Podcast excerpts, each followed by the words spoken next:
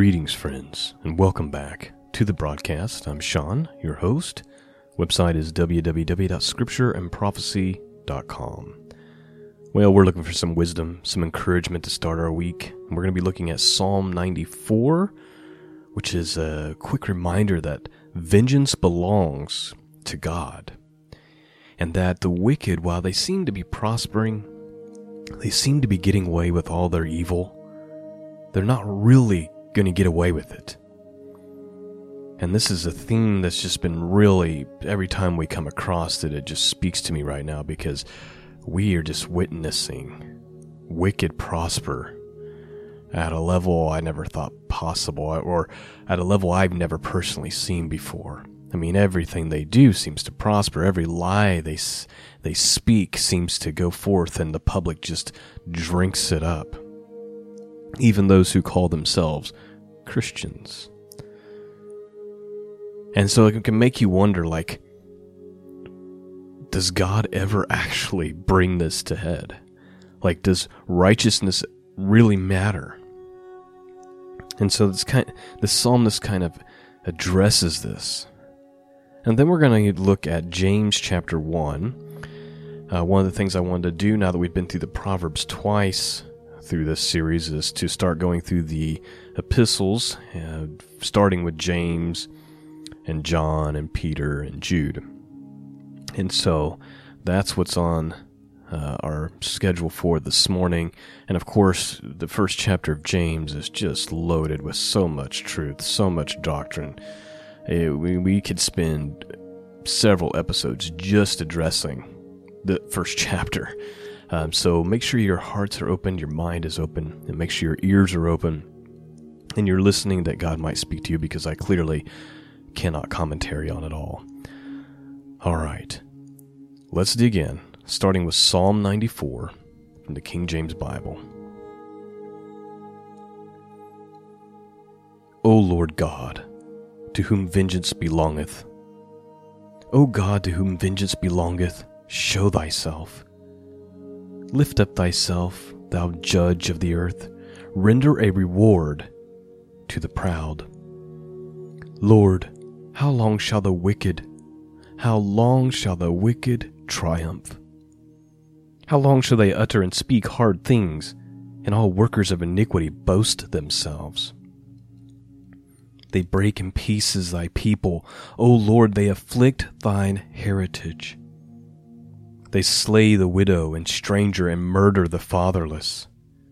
Yet they say, The Lord shall not see, neither shall the God of Jacob regard it. Understand, ye brutish among people, and ye fools, when ye be wise. When will ye be wise? He that planted the ear shall not hear? He that formed the eye, shall he not see? He that chastises the heathen, shall not he correct? He that teacheth man knowledge, shall he not know? The Lord knoweth the thoughts of man, and they are vanity. Blessed is the man whom thou chastenest, O Lord, and teachest him out of thy law, that thou mayest give him rest from the days of, of adversity and to the pit be digged for the wicked. For the Lord will not cast off his people, neither will he forsake his inheritance. But judgment shall return unto righteousness, and all the upright in heart shall follow it. Who will rise up for me against the evildoers, or who will stand up for me against workers of iniquity? Unless the Lord had been my help, my soul had almost dwelt in silence. When I said, My foot slippeth, thy mercy, O Lord, help me. In the multitude of my thoughts, within me thy comforts delight my soul. Shall the throne of iniquity have fellowship with thee, which frameth mischief by a law? They gather themselves together against the soul of the righteous, and condemn the innocent blood. But the Lord is my defense and my God is the rock of my refuge. And he shall bring upon them their own iniquity, and shall cut them off in their own wickedness. Yea, the Lord our God shall cut them off. So Psalm 94 is he asks some good questions, right? He says, How long? He says, Lord, how long shall the wicked, how long shall the wicked triumph? How long shall they utter and speak hard things, and all the workers of iniquity boast themselves? The psalmist is like, How long are they going to get away with this? It seems to never end. How long are they going to get? How long are they going to continue to get away with their wickedness, and on top of that, get the boast about it? They break in pieces thy people, O Lord, and they inflict thine heritage. They slay the widow and the stranger and murder the fatherless. And then they have the audacity to say there is no God, right? Or that the God of Jacob, here's how he says it. They say, The Lord shall not see, neither shall the God of Jacob regard it. And he says, Understand, ye brutish among the people, and ye fools, when will you be wise? And so the psalmist says, Do you think the one who created like the ear doesn't hear what you're saying? The one who created the eye, you think he doesn't see? The one who gives knowledge, do you think he doesn't know? God knows all the thoughts of man, it says, and all the thoughts are vanity. They're vain. But blessed is the man whom the Lord chastises and teaches him out of thy law that thou may give him rest from the days of adversity until the pit be digged for the wicked.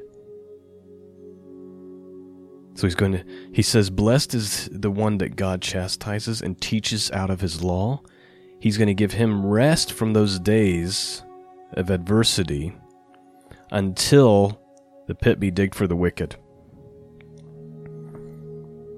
You see, right now, the wicked, they're mocking they're laughing. They're destroying. They gather themselves against the soul of righteous and condemn innocent blood, verse 21 says. But here's how the verse, here's how the psalm ends. Even though they're doing all this and getting away with it, and he shall bring upon them their own iniquity. In other words, they're going to reap what they've sown. They're going to fall into their own pit, as the proverb tells us over and over, and as the Psalms tell us over and over, and shall cut them off in their own wickedness. Yea, the Lord uh, our God shall cut them off. They're just getting away with it for a short time, my friends.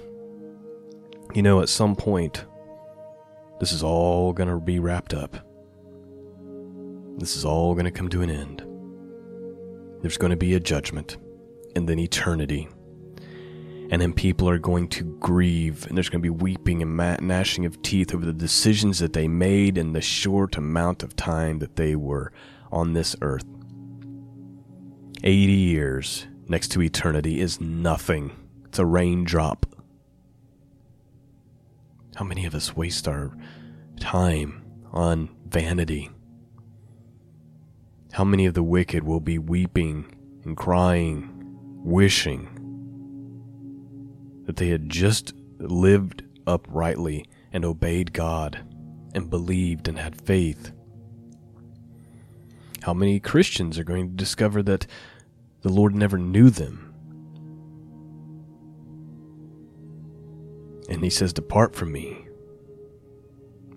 and they're cast into outer dark- darkness where there's weeping and gnashing of teeth. It's all going to come. God is not mocked. May He have mercy on our souls. Let's read James chapter 1 to finish off our wisdom and encouragement for this week. Let's begin. James, a servant of God of the Lord Jesus Christ to the twelve tribes which are scattered abroad. Greetings. My brethren, count it all joy when you fall into diverse temptations, knowing this, that the trying of your faith worketh patience. But let patience have perfect work, that ye may be perfect and entire, wanting nothing.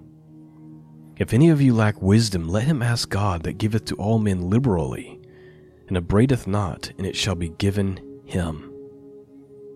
So James starts off, I'm just going to interrupt as I'm reading for this chapter. James st- starts off by saying, Count it all joy when you fall into temptations. Why? Because these things, these temptations, these tryings of your faith, worketh patience. You're being taught something. That's why you're going through this. You're being taught something. God is interested in making you the person He needs you to be so you can be fit for the kingdom. But let the patience, right? Let patience, the patience that you've been learning from going through these tr- temptations, let the patience have her perfect work, that ye may be perfect and entire, wanting nothing. And if any of you lack wisdom, let him ask God that giveth to all men liberally, and upbraideth not, and it shall be given him. Verse 6. But let him ask in faith, nothing wavering. For if he waver, he is like a wave of the sea driven with the wind and tossed. For let not that man think that he shall receive anything from the Lord. A double minded man is unstable in all his ways. James is addressing faith and being double minded. It's like when you ask, make sure you really believe you're going to be heard. Because someone who doesn't have any faith, your prayers aren't really getting anywhere. You're like you're and you're like a blade of grass blowing in the wind. You're unstable. You're double-minded. Saying you can ask God for wisdom, but you got to believe you're going to get it.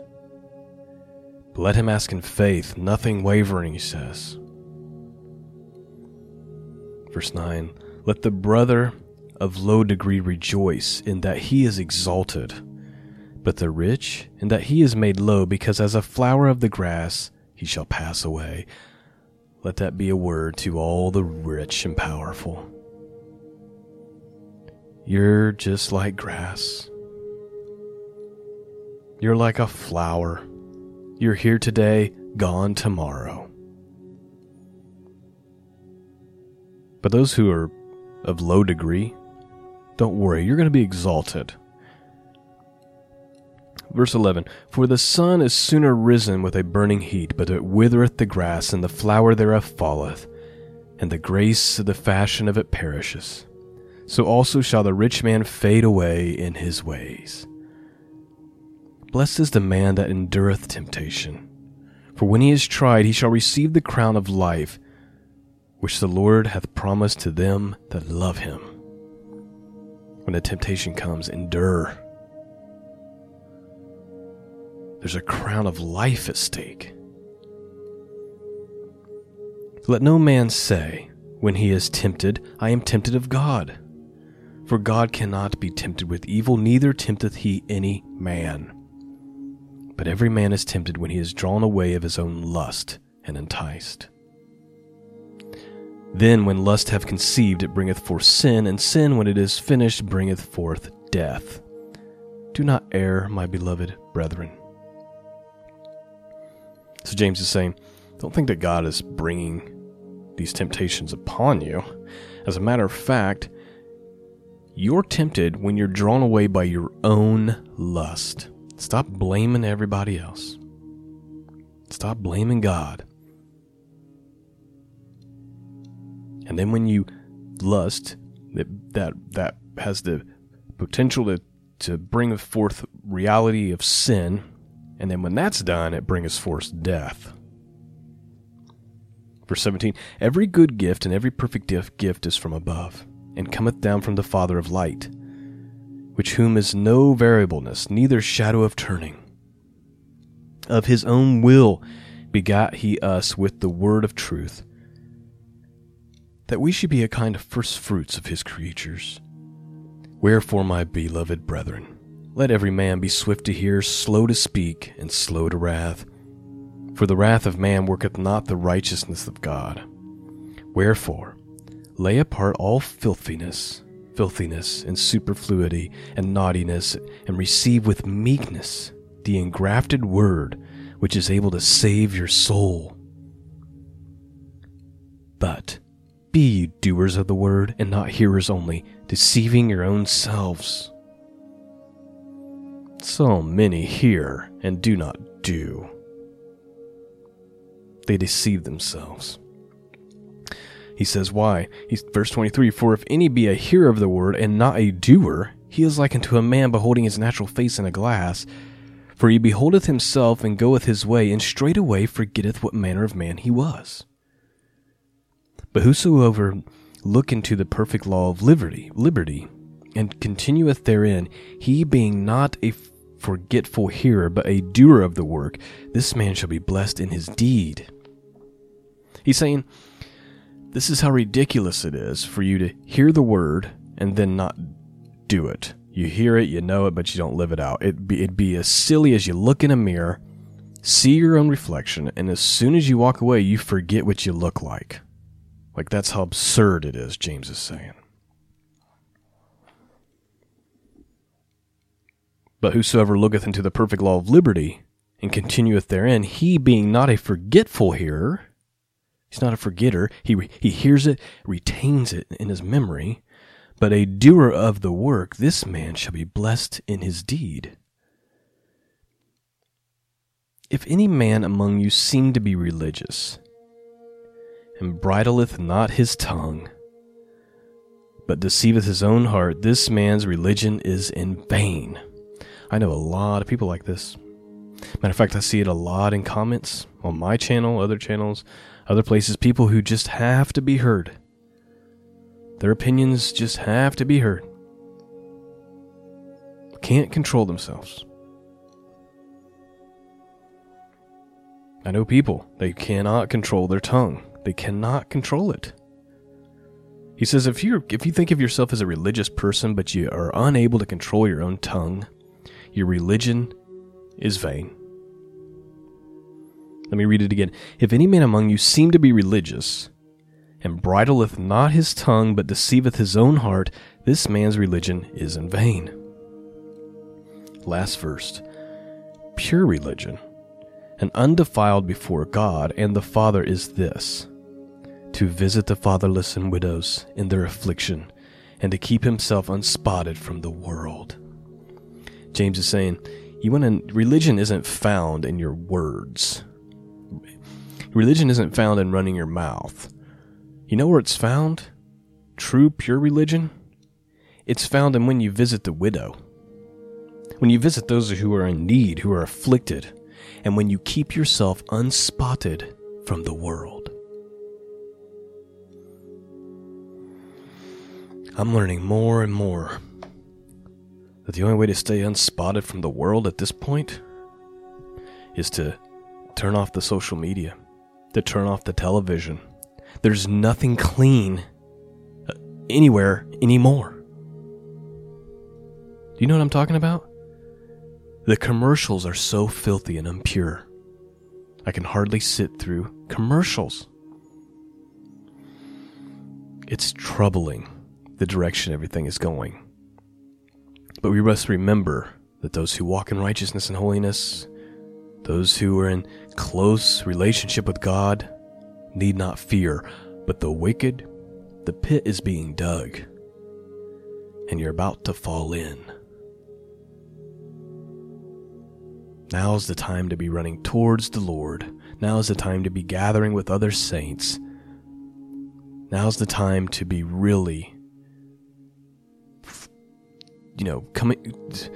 Now's the time to really decide in your heart what your non negotiables are. I'm not going to permit this from the world, whatever this is, to spot me anymore because the Lord of Lords and the King of Kings is coming for a spotless bride. I'm going to control my tongue because it's just not Christ like to always have to